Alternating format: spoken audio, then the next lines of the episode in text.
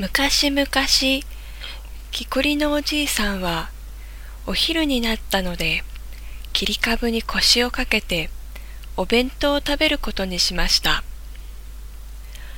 うちのおばあさんが握ってくれたおむすびは、全くおいしいからな。独り言を言いながら、竹の皮の包みを広げた時です。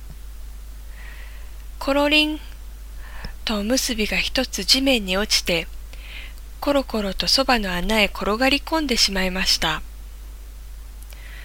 おやおや、もったいないことをした。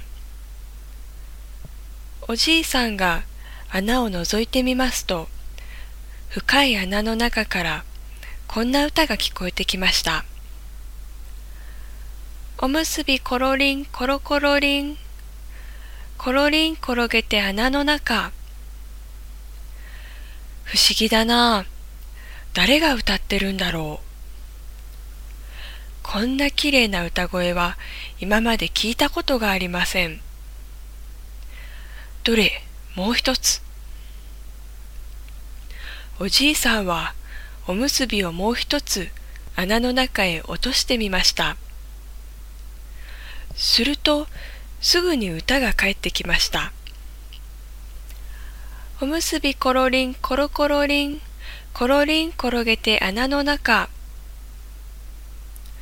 これは面白い。おじいさんはすっかり嬉しくなって自分は一つも食べずにおむすびを全部穴へ入れてしまいました。次の日おじいさんは昨日よりももっとたくさんのおむすびを作ってもらって山へ登っていきました。お昼になるのを待って、コロリン、コロリンとおむすびを穴の中へ入れてやりました。その度に穴の中からは昨日と同じかわいい歌が聞こえました。やれやれ、おむすびがおしまいになってしまった。だけどもっと聞きたいなそうだ、穴の中へ入って頼んでみることにしよう。おじいさんはおむすびのようにコロコロ転がりながら穴の中へ入っていきました。するとそこには数えきれないほどの大勢のネズミたちがいたのです。